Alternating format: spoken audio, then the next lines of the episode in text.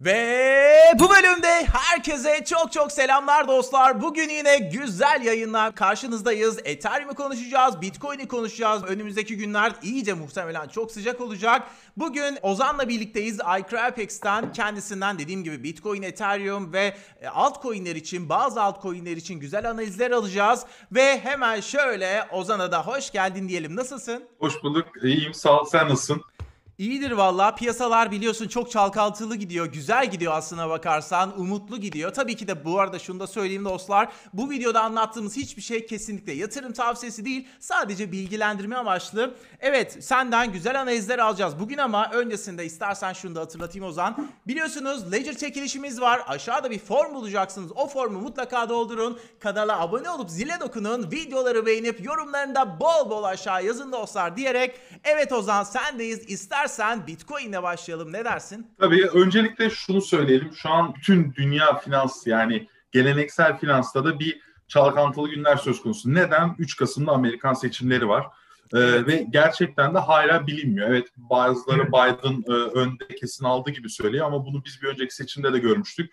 Oradaki belirsizlikler e, Amerikan hisselerini etkiliyor. Amerikan hisseleri dünya piyasalarını etkiliyor. Dünya piyasaları da kripto paraları etkiliyor. Aslında baktığımızda uzun dönemde kripto paralarla ilgili bu kadar pozitif haberlerin arda arda geldiği bir dönemi ben açıkçası çok hatırlamıyorum. Yani arda çok güzel haberler geliyor ama biz tabii günlük olarak geri çekilmeleri görüyoruz. Hem bunu düzeltme olarak düşünebilirsiniz ya da Amerika'daki seçimlerin ya da belirsizliğin etkisi olarak düşünebiliriz. Şimdi Bitcoin ile ilgili hemen başlayalım. Tabii herkesin tamam. bildiği gibi Bitcoin'de ben şunu görüyorum. Kurumsalların çok çok büyük bir ilgisi var. Burada geçen hafta Twitter'ın da sahibi olduğu bir fon dedi ki ben Bitcoin'e elli milyon dolar yatıracağım.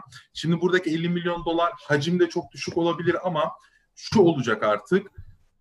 Şirketlerin bilançolarında Bitcoin ifadesi yer alacak. Diyecek ki ben şirketimin yüzde on keşinde kripto para tutuyorum ki bunu en son İngiltere'de mod firması yaptı.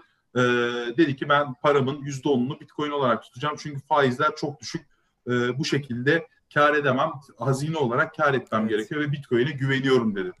J P Morgan'ın açıklaması var. J P Morgan olumlu sözler söyleyebiliyorsunuz. J P Morgan daha önceki raporlarında e, olumsuz konuşan bir bankaydı. O diyor her şey çok güzel olacak. Tabii ki de bizde her zaman şu vardır. Yani uzun süredir bu piyasada olan kişiler olarak derler ki bu kadar olumlu haber varsa geri çekilmelerin, yani burada artık satalım mı düşünceleri açıkçası herkesin aklına gelir ama ben açıkçası şu an öyle görmüyorum. Mutlaka geri çekilmeler, sert geri çekilmeler göreceğiz. Ee, ama e, Bitcoin'deki bu haberlerin, bu olumlu atmosferin e, devam edeceği yönünde e, beklentilerim var. Çünkü kurumsalları hiç azımsamamak gerekiyor. Bunların etkileri, bunların talep yönlü etkileri ki en son PayPal dedi ki ben cüzdanımdan e, Bitcoin alabiliyorsunuz dedi. Bu Bitcoin kullanıcı sayısının çok ciddi sayıda artmasına neden olabilir. E, bunların taleplerinin oluşması Bitcoin'de mutlaka olumlu etkilerini daha da göreceğiz. Şu an bizim fiyatladığımız şeyler tamamen haber olarak düşünüyorum. Yani daha biz haberi satın aldık, haberin Aynen. gerçekleşmesi daha olmadı düşünüyorum. Ben aksiyonun kesinlikle başladığını düşünmüyorum. E, yani... Yine bugün J P Morgan dedi ki gençler altın almıyor, Bitcoin alıyor. Gençler dediği yeni e, beyaz yakalı, kendi işine yeni girmiş ve biraz yatırım yapmış kişiler Bitcoin yatırım yapıyor dedi. Ve J P Morgan'da The Economist'te diyor ki aynı gençler, tam olarak senin söz ettiğin gençlerin e, artık Wall Street tarafından ciddiye alınması gerekiyor. Onları birer yatırımcı olarak almaları gerekiyor diyor. Şu an bu dönüşümün çok net bence e, yani kurumsalların ilgisi, dediğim gibi hacim olarak bunlar çok büyük etki yaratırlar ve e, bireysel gibi e, bir gün yüzde beş düştü hadi satalım gibi kararlar alınmaz buralarda. Çok daha uzun süreli bilançolarında bu tür varlıkları tutarlar. Bundan dolayı da bunlar hep Bitcoin'in hem yukarı yönlü gitmesine hem de stabil olmasını sağlayacak haberler diye düşünüyorum açıkçası. Ondan dolayı Bitcoin'le ilgili gerçekten e, pozitif olduğumu ve kendi portföyümde e, Bitcoin tuttuğumu söyleyebilirim. Ya bu arada ben hep bu rüzgarın şeyle başladığını düşünüyorum. Bu Amerika'da Hazine Bakanlığı açıkladı ya, Steve Mnuchin açıkladı. İlk başta dedi ki kripto paraların regülasyon getireceğiz dedi. Sonrasında da ne oldu? Bankalara kripto para saklama hizmeti verdi. Aslında bu zaten olan bir, bir beklentinin açığa vurulmuş haliydi ve birazcık böyle artık Amerika tarafı gri noktadan yeşil nokta, daha doğrusu beyaz noktaya geçer gibi oldu. Yani bu da birazcık aslında onay gibi. Kripto paralara, Bitcoin'e onay gibi. O yüzden ben MicroStrategy gibi şirketlerin patır patır bu şekilde bir anda Bitcoin'e yükselmesini de buna bağlıyorum aslına bakarsan. Aynen öyle. Yani dediğin gibi özellikle bir de seçimler kripto paralarda nasıl evet. bir etki yaratılacağı çok konuşuluyor. Açıkçası şu an kripto paraların durumu seçimlerden çok bağımsız. Onu söyleyebilirim. Çünkü şu an Amerika'daki o kurumsal yapı seçimleri etkileyebilecek tarafta değil. Yani şu an oradaki kurumlar e, kripto paranın onaylanması ya da dediğin gibi bankada yer alabilir ya da işte e, Fed'in kararları, bunlar tamamen bağımsız kurumlar. Bundan dolayı seçim aslında çok etkilemez ama seçimin etkileyecektir. Neden etkileyecektir? Finans piyasasını etkileyecektir çünkü. İnsanların cebindeki piyasadaki parayı etkileyeceği için etkileyecektir. Ama e, Biden seçildi ve işte Bitcoin artık e, serbestleşecek gibi bir şey, yani ya da tam tersi Trump e, evet. Bitcoin'e destek veriyor gibi bir şey düşünmek yanlış olur. Finans piyasası etkileneceğinden dolayı Bitcoin'de ve altcoin'lerde alım fırsatı yaratacak şeyler olabilir diye düşünüyorum açıkçası. Hı hı.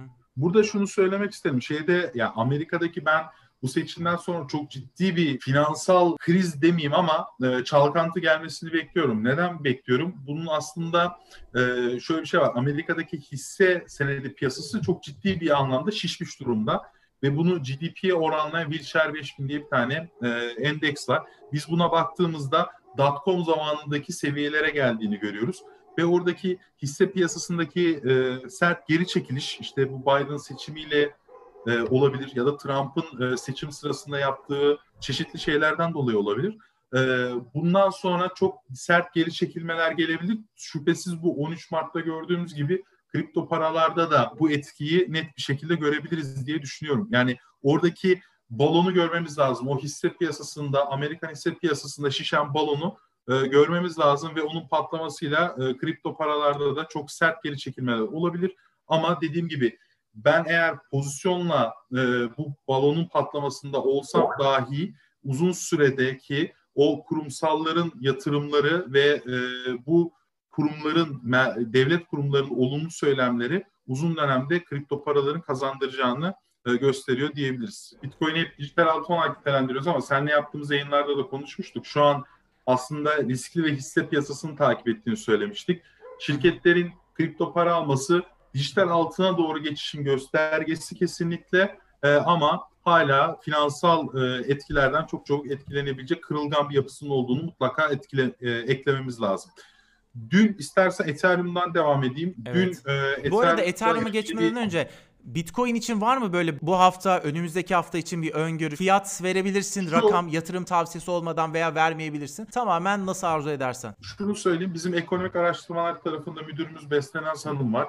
Kendisi her gün sabahları YouTube'da yayın yapıyor ve aynı zamanda Icrypex'e üye olursanız da günlük olarak siz destek direnç seviyelerini ve analizleri alabilirsiniz. Aynen. Açıkçası ben günlük olarak seviye verme tarafında kendimi çok yetkin hissetmiyorum. Daha çok temel analiz tarafında ve daha neler olabilir ve ne, ne etkileyebilir kısmına kendim olarak baktığım için o tarafta mutlaka Icrypex'e üye olmaları, Icrypex'e üye olduktan sonra günlük olarak o mailleri sabah e, sabah kahveleri içerken takip etmelerini e, tavsiye edebilirim. Benim gördüğüm şey aslında bu on üç binin on dört bin olacağı değil, e, çok çok daha büyük getirilerin gelebileceği, yani teknik analizin belki kısa vadede gösterebileceğinden daha büyük patlamalar bekliyorum ben açıkçası. Sadece Amerika'daki bu hisse balonunun patlamaması durumunda. Tamam, çok teşekkürler. O zaman istersen Ethereum'la devam edelim. Ethereum'da dün bir haber çıktı. Biliyorsunuz seninle de sürekli konuştuk. Hatta seninle konuşan neredeyse bir sene olacak. iki nokta sıfır. Evet ya. Yani hala konuşuyoruz.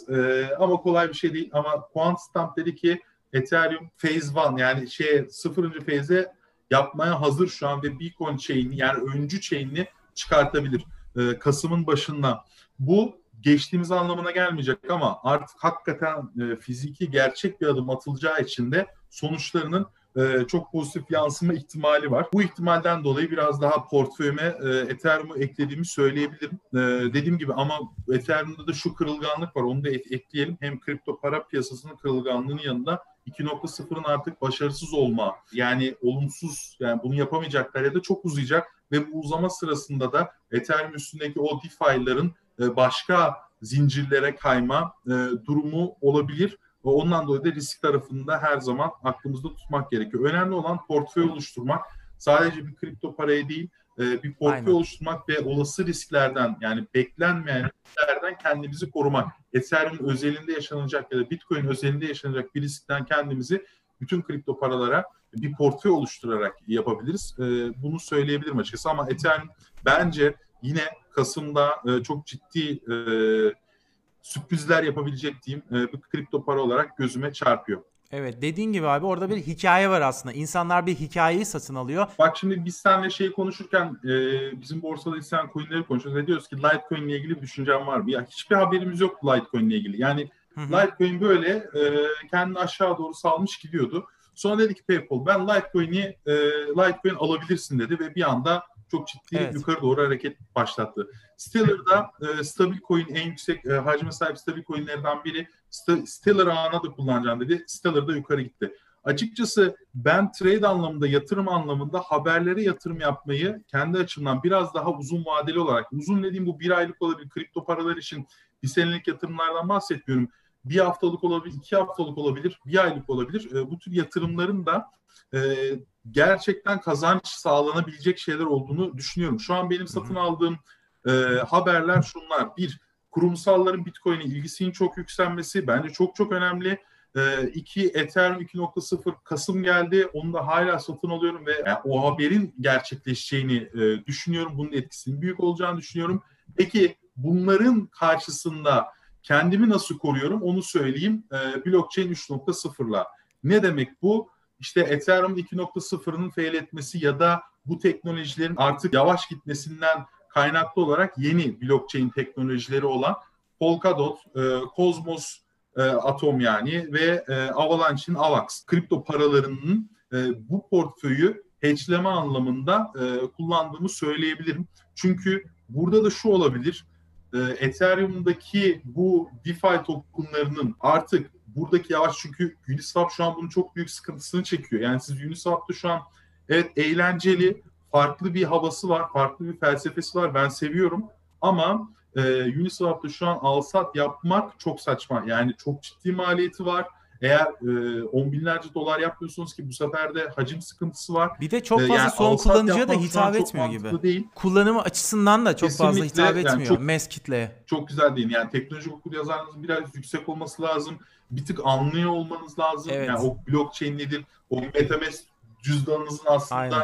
Uniswap tarafından hani entegre olabildiğini ama hala sizin cüzdanınızın olduğunu ilk daha baktığımda tabii bundan çok daha önce. Yani nereye göndereceğiz parayı? Hadi parayı gönderelim. Yani göndereceğim bir yer yok. Zaten cüzdanında oluyor bütün işlem. Yani o, evet. o çok değişik bir şey açıkçası. Evet zor ama e, oradaki onun dışında bu işi gerçekten yapabilen kişiler arasında çok mantıklı değil. Yani ben orada bir trade ettiğimde bunun bana maliyeti çok fazla oluyor.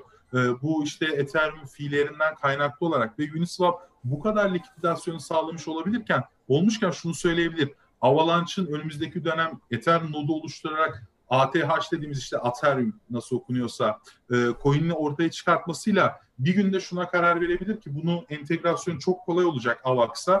E, ben Uniswap'ı AVAX'a taşıyorum. Avalanche ağına taşıyorum daha doğrusu. AVAX'a taşıyorum. Avalanche ağına taşıyorum.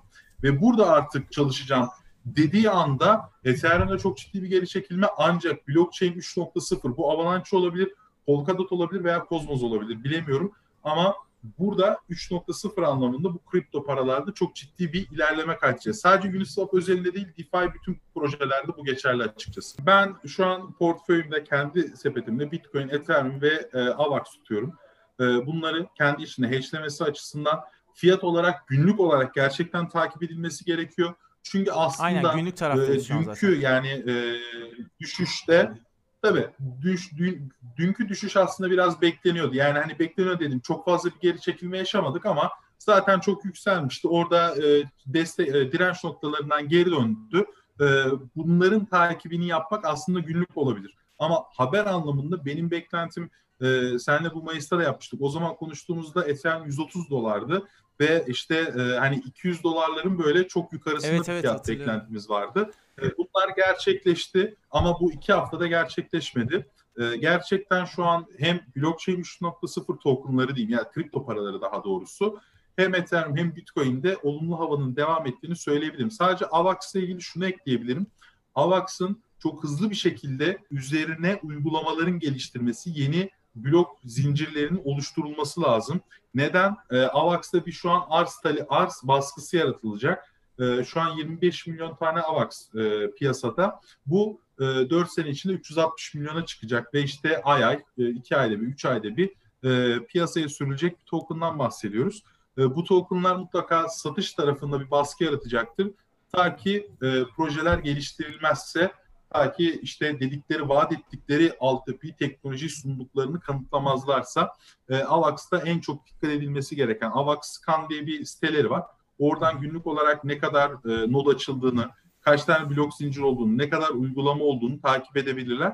E, bence AVAX'ta takip edilmesi gereken şey o. Ama bu saydığım dört token'da benim gözümde evet, her bir yüzde elli yüzde altmış artış beklediğim kripto parada olduğu gibi çok ciddi geri çekilmeler olabilir. Bu finansın ya da istatistiğin tabii bir ki matematiğin kuralı ama bunlar bence gerçekten, yani ben şuna çok seviniyorum bu dönemde.